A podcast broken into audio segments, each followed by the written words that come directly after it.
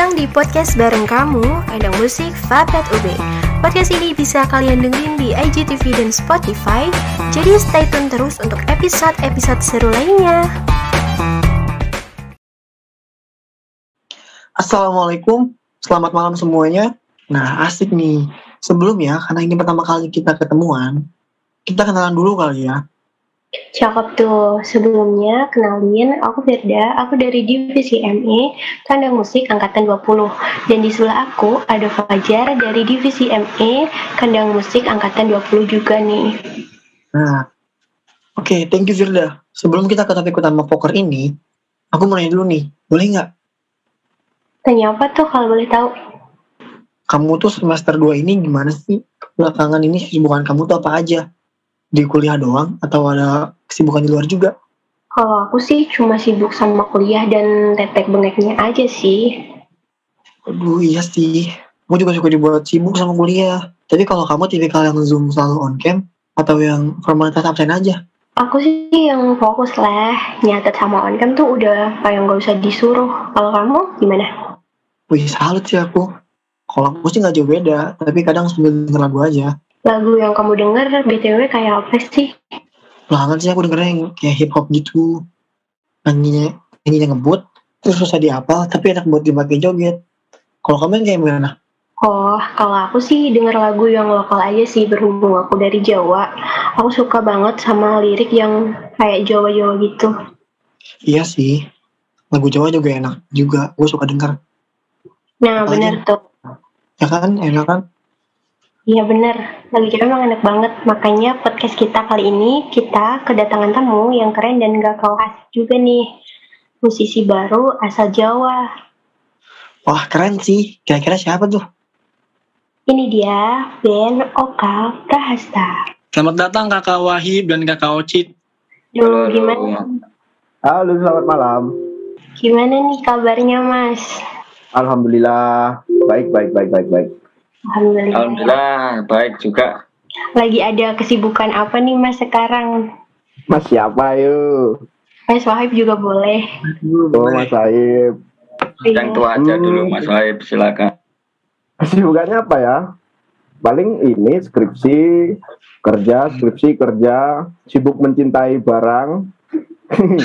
Canda mencintai. Mencintai siapa nih kira-kira mas? Ya. Mencintai diri sendiri, healing. Kalau anak zaman sekarang kayaknya ini ya, itu apa istilahnya healing itu loh. Self love ya bang ya. Iya. Kalau Mas Aji sendiri lagi sibuk apa nih sekarang? Kalau aku mungkin sibuknya sama sih.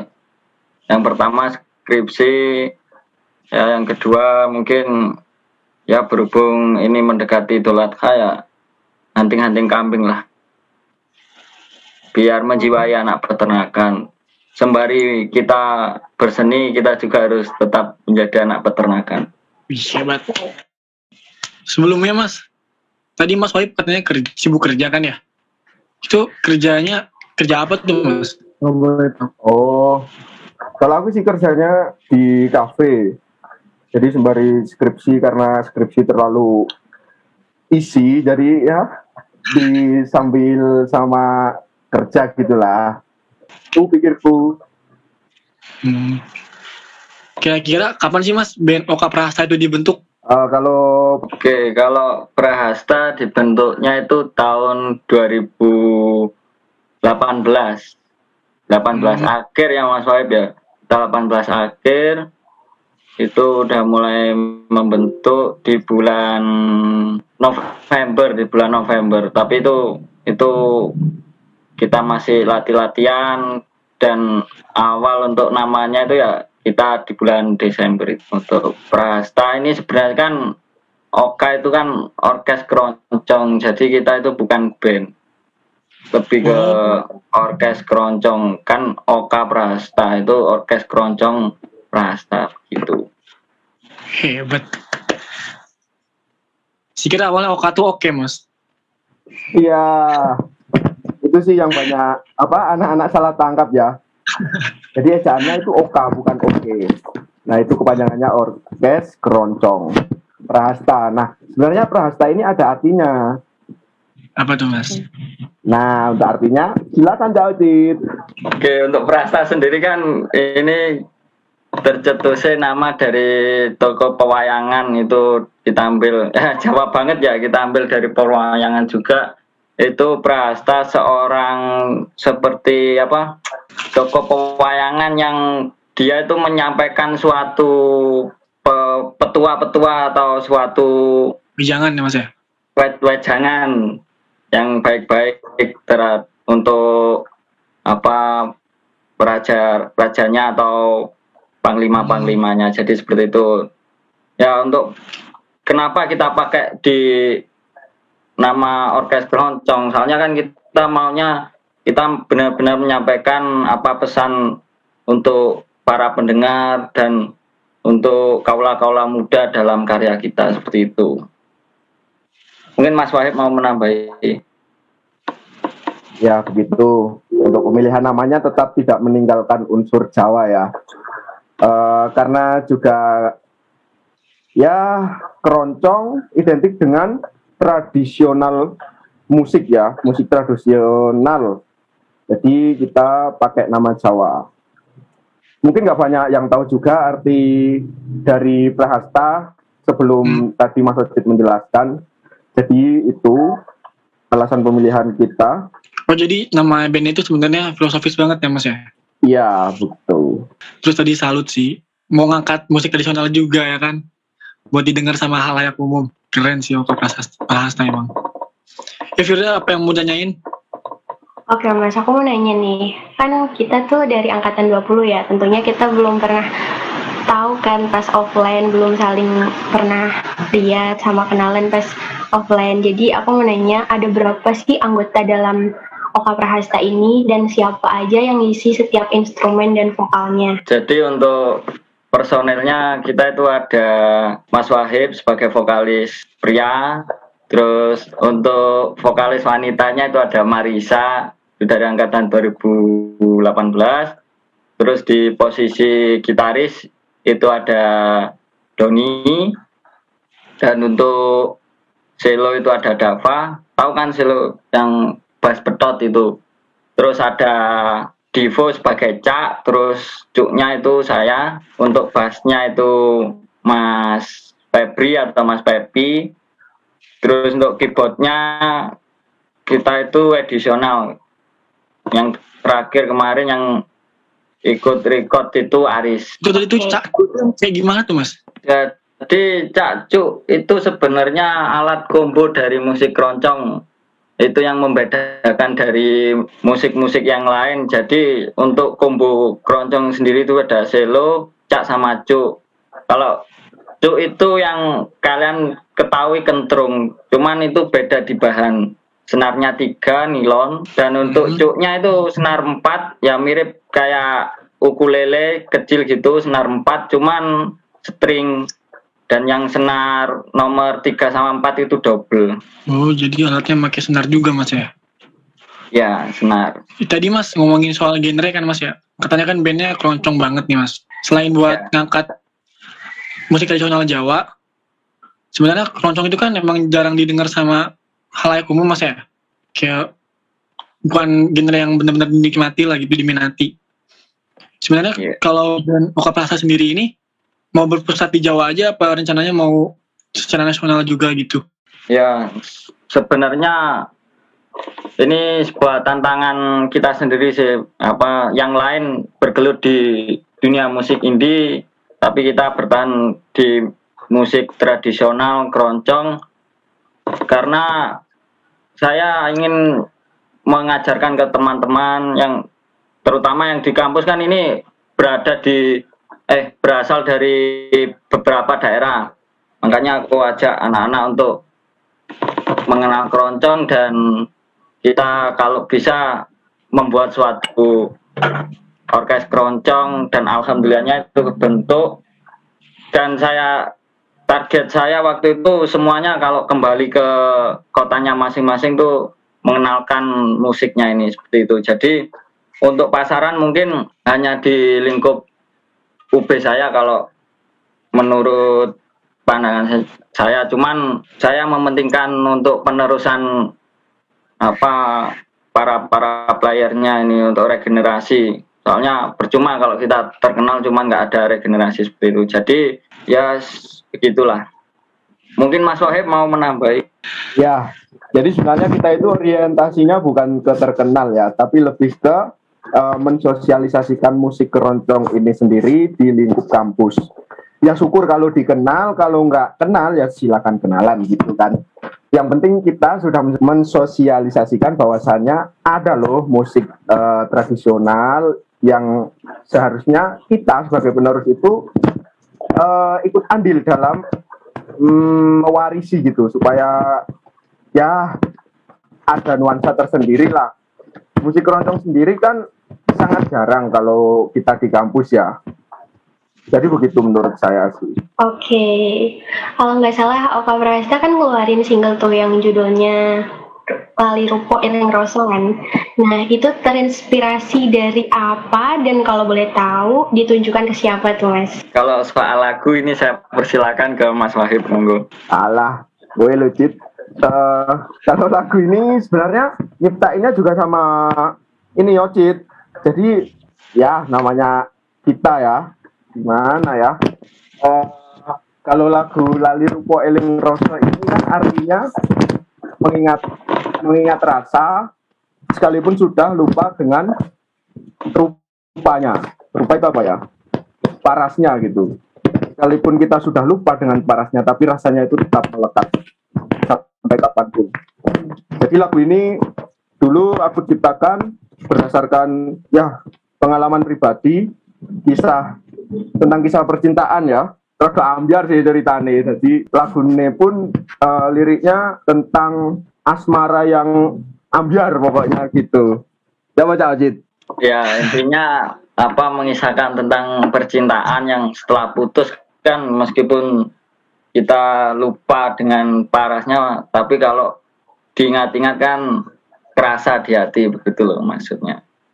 Tapi dibalik itu semua juga untuk aransemen-aransemennya banyak teman-teman yang di belakang seperti Mas Baby, Mas Haris, Mas Doni dan sebagainya. Itu kalau soal aransemen kita campurkan jadi satu. Cuman kalau lirik ini lebih ke Mas Wahid, itu berdasarkan pengalaman pribadinya.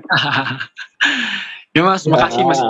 Ini sebelum kita masuk ke bagian bedah liriknya, saya mau nanya dulu nih Mas. Soal tadi kan penjelasan Mas Ocit, kurang lebih yang saya tangkap tuh Ben Oka Prahasta tuh bakal berfokus di UB, tapi diusahain harus beregenerasi kan ya Bang ya? Iya betul. Berarti kira-kira kemungkinan kalau abang-abang udah lulus, band ini diusahain harus tetap ada gitu Bang ya? Tetap, nanti saya monitoring dari jauh, meskipun jaraknya jauh nanti tetap insya Allah jiwa saya masih ada di Kandang Musik.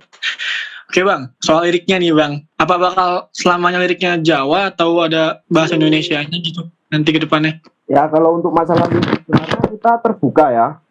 Kalau kita terfokus pada lirik Jawa, maka saya konsekuensinya akan mungkin nanti single-single berikutnya akan dimasuki dan pakai lirik bahasa Indonesia juga gitu, supaya lebih gampang diterima sama anak-anak juga gitu. Iya nih Bang, kan tadi kan bahasa Jawa Bang, setelah saya cari-cari itu banyak yang saya kurang paham gitu apa maknanya. Kayak yang kelingan ngucap janji rabakal belenjani, itu kira-kira maksudnya tuh apa gitu Bang? Terus ngarahnya kemana gitu? Kelingan ngucap janji rabakal belenjani itu kalau diterjemahkan dalam bahasa Indonesia ya, teringat mengucap janji tidak akan mengkhianati. Waduh, begitu. Jadi emang benar-benar pengalaman pribadi Bang ya? Iya tentu saja no, menjiwai yuk.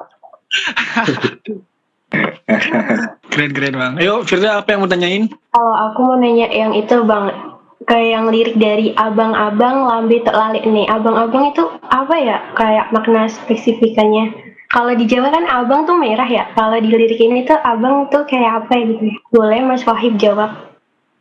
Kalau abang-abang lambe itu nggak bisa diterjemahkan secara harfiah sih, karena apa ya, abang-abang lambe itu kayak semisal peribahasa, abang-abang lambe kok lalek nih, berarti itu abang-abang lambe itu lamis gitu loh, apa yang dia ucapkan nggak selaras dengan apa yang ia jalankan. Jadi sekiranya kayak cowok yang nggak bisa pegang ngomongan gitu Bang ya? Ya cewek lah, cowok emas selalu bisa. Cewek yang nggak bisa sih. Mohon maaf ya. Betul sih Mas. Gitu. Terus kalau yang senajan tansah samar, aku orang lali itu apa ya yang samar? Kalau yang kalau samar itu kan nggak jelas gitu ya. Terus yang nggak jelas itu apanya gitu? Janjinya atau apa mungkin? Ya, betul. Kalau yang samar itu ketika seseorang mengucapkan janji itu sebenarnya nggak langsung bisa dipegang gitu, masih samar-samar. Senajan tansah samar aku ora lali. Sekalipun samar-samar tapi aku tidak lupa. Masih teringat jelas dia janji apa. Itu masih teringat jelas. Sekalipun pada akhirnya ia mengkhianati. Jadi setelah penjabaran yang panjang ini Bang ya, soal single abang-abang yang pertama, sebenarnya saya tuh penasarannya abang-abang tuh dikhianatinnya kayak gimana gitu Bang. Sampai dalam banget gitu. Tapi kerennya patah hatinya bisa bikin karya. Ya mungkin kalau dari aku sendiri kan nangkepnya kan ada apa kita sudah mengucap komitmen atau janji tapi nanti di belakang tuh masih nggak tahu kan. Kalau dari unsur Jawa kan kita ada perhitungan weton atau semacamnya lah. Ada liriknya yang apa? Ada kok yang intinya tidak dapat restu orang tua itu nanti bakal teringat, itu si cowoknya itu bakal menjadi yang paling spesial di cewek gitu. Cuman caranya yang cewek ini untuk menolaknya itu salah, terlanjur mengucapkan janji gitu ya Mas Wahid. Ya betul gitu. Nah, kalau dari saya sendiri nih, sebenarnya lagu ini itu lagu pertama dari saya. Dan setelah lagu ini sebenarnya ada satu lagu lagi yang masih berkaitan dan kelanjutan dari lagu ini. Yang judulnya Kepengkok Weton. Ini kisahnya masih dalam satu kisah yang sama, tapi tak lanjutkan gitu. Kalau di Lali Rupo Eling Roso itu, ya emang karena restu orang tua, jadi hubungan kita nggak bisa lanjut gitu. Karena permasalahan hitungan Jawa yang sangat keras, di mana apa ya, ada kekhawatiran dari pihak orang tua mengenai keberlanjutan ketika hubungan saya dengan X dilanjutkan, itu akan menuai banyak permasalahan. Aduh, emang keren abang-abang ini ya. Patah hatinya aja buat karya sampai mau 2 karya. Kira-kira bagaimana proses produksi dari single pertama dari Ben Oka Prahasta? Oke, untuk proses produksi ini kan berkaitannya dengan proker dari Divisi ME, yaitu pembuatan album kompilasi.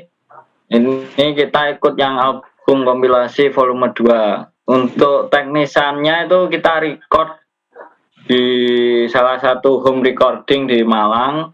Jadi kita difasilitasi oleh KM Ganda Musik untuk record dan latihan selama pembuatan lagu dan sebelum record itu. Jadi kita melakukan home recording di salah satu vendor di Malang seperti itu.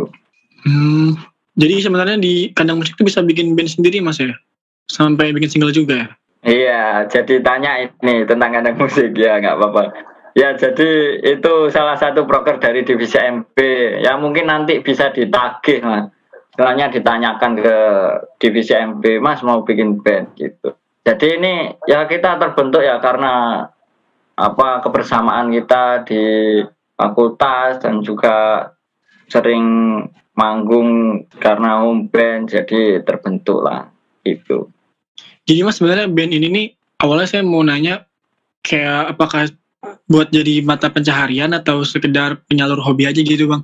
Kalau itu sih lebih ke gini ya, saya kan niatnya itu mengenalkan di lingkup anak muda terutama mahasiswa. Kembali lagi dulu sejarahnya keroncong kan dibawa oleh saudagar dari Portugis, sebenarnya itu musik dari Portugis, cuman diadopsi oleh para istilahnya kalau sekarang tuh pembantu atau guru dari orang-orang Portugis. Jadi kita dari pribumi itu mainnya dengan alat yang kita bahan yang kita punya jadilah seperti itu, seperti cakcuk, selo seperti itu. Dan musik keroncong pada waktu dulu itu sebagai musik pemberontakan untuk para penjajah. Jadi saya kenalkan, kenapa saya ingin mengenalkan ke mahasiswa, saya ingin mengenalkan musik ini karena agar mahasiswa kekreatifannya itu nanti bisa apa bertambah, mungkin nanti mengawali pergerakan dari sebuah musik kan ini juga bagus, atau sebagai alat untuk menyalurkan sebuah pesan seperti itu. Jadi saya waktu itu untuk berpikiran ke home industry atau sebuah mata pelajaran itu tidak, karena saya pengennya mahasiswa terutama fakultas peternakan atau anak UKM Kandang Musik itu tahu tentang musik keroncong seperti itu. Yang terakhir nih Bang ya, yang terakhir, apa pandemi COVID ini berpengaruh sama aktivitas Ben Oka Prahasta sendiri? Ya, tentunya sangat berpengaruh karena event-event kampus juga semakin jarang ya. Jadi kita semakin jarang ada undangan untuk tampil, dan anak-anak juga semua sudah belajar dari rumah. Jadi kita lebih nggak bisa lagi untuk latihan gitu, karena kita sudah berbeda kota dengan anak-anak. Mungkin nanti ketika semua sudah kembali normal, baru kita bisa latihan lagi ya gitu. Kalau sekarang sih kita pasif sekali, bukan gitu, Kak Ucit? Ya, jadi apa untuk pandemi ini kita sangat terganggu untuk latihannya. Kan teman-teman banyak yang pulang kampung, pulang di rumah. Ya mungkin kita latihan hanya sekedar menghibur lara, dimana kita kangen waktu manggung, terus meratkan kembali rasa keharmonisan dalam bermusik keroncong seperti itu. Sebenarnya kalau manggung sangat-sangat kangen ini kita, euforianya untuk dari teman-teman Kandang Musik dan teman-teman Fapet. Berarti sebelum itu manggung juga Mas ya? Sering manggung gitu kayak di UB maupun di luar UB gitu Mas? Mungkin Mas Waib itu vokalis jelas apal tuh kemarin manggung di mana saja. Iya, kalau kita sih dulu sering karena mungkin karena kita genrenya lain ya, dan jarang ada di kampus. Jadi itu keunggulan kita mungkin. Yang lain membawakan genre pop, indie, kita hadir dengan genre keroncong. Kita dulu main ya di event-event kampus. Kalau dari home band ngadain apa event, kita tampil gigs, kemudian undangan dari fakultas lain kayak ya gitu kita tampil. Jadi emang sebenarnya awalnya padat gitu ya Mas ya? Juga aktif gitu Mas? Ya alhamdulillah begitu. Ada ya, kalau dulu mah. Di nikahan gitu juga suka ada Mas ya? Pernikahan gitu? Apa enggak? Ya kalau apa acara wedding kita belum berani, soalnya kita masih perlu terus belajar dan mengeratkan chemistry antar personilnya. Kita pun di fakultas atau di acara UB atau di luar UB itu pun kita tidak mematok sebuah apa ya upah lah, itu kita tidak mementingkan itu. Yang penting kita itu melatih skill kita, melatih apa mental kita untuk di depan umum, dan sekaligus mengenalkan ke para masyarakat umum atau mahasiswa UB tentang musik keroncong seperti itu. Benar-benar menarik band satu ini Mas ya. Kira-kira buat orang-orang yang baru masuk Fapet ini gimana gabungnya Mas? Buat jadi anggota personalnya? Ada seleksinya kah? Ya untuk mungkin untuk yang mau gabung ya, yang mau gabung bisa langsung menghubungin dari pengurus KM Kandang Musik, ketumnya atau siapa yang bersangkutan di KM Kandang Musik, biar nanti dicarikan temannya. Untuk kan kita personilnya ada 5 itu, biar dicarikan personil-personilnya. Cuman ada beberapa orang yang sudah saya gambar untuk menjadikan regenerasi. Jadi nanti apa kita salurkan langsung ilmunya. Yang mau daftar lewat, bukan daftar istilahnya, yang mau bergabung di Oka Prahasta bisa menghubungin dari teman-teman KM Kandang Musik seperti itu. Jadi sebenarnya buat demo juga nggak dipersulit ya Mas ya? Nggak, ya, Firda, yang penting ada kemauan aja gitu. Ya, apa yang mau tanyain dari Firda? Oke, aku mau nanya nih Mas, kan di Oka Prahasta vokalisnya ada satu cewek, satu cowok. Nah, kenapa nggak dua-duanya cewek gitu? Ya, kenapa nggak cowok sama cewek ya? Karena lebih dapat feelingnya aja kalau kita satu cewek, satu cowok. Itu apa ya, kayak di dalam menyampaikan isi lagu itu kita benar-benar menceritakan real sebuah kisah gitu loh. Mungkin bisa didengarkan lagi lagu Lali Rupo Eling Roso itu kan pertama si cowok mengungkapkan semua keluh kesahnya, dan di akhir si cewek itu ternyata punya unek-unek yang menjadi perspektifnya dia, kenapa dia itu sampai nggak bisa melanjutkan hubungan cinta ini gitu. Jadi ada jawaban dari si cewek gitu, lebih ngena sih menurutku feel-nya. Jadi feel-nya kerasa gitu ya Mas? Ya, apalagi kalau keroncong kan sebenarnya itu vokal cewek itu punya karakter sendiri, ya, cowok dengan karakter sendiri.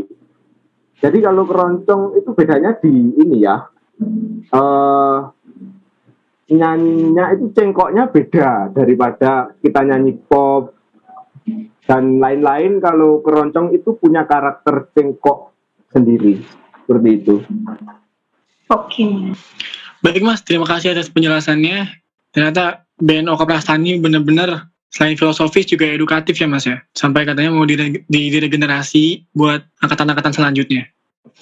Ya itu harus, soalnya kita udah punya alat dan harus diturunkan. Nanti kalau nggak sampai diturunkan mungkin urus selanjutnya saya tagih. Saya tanyain kenapa kok bisa berhenti.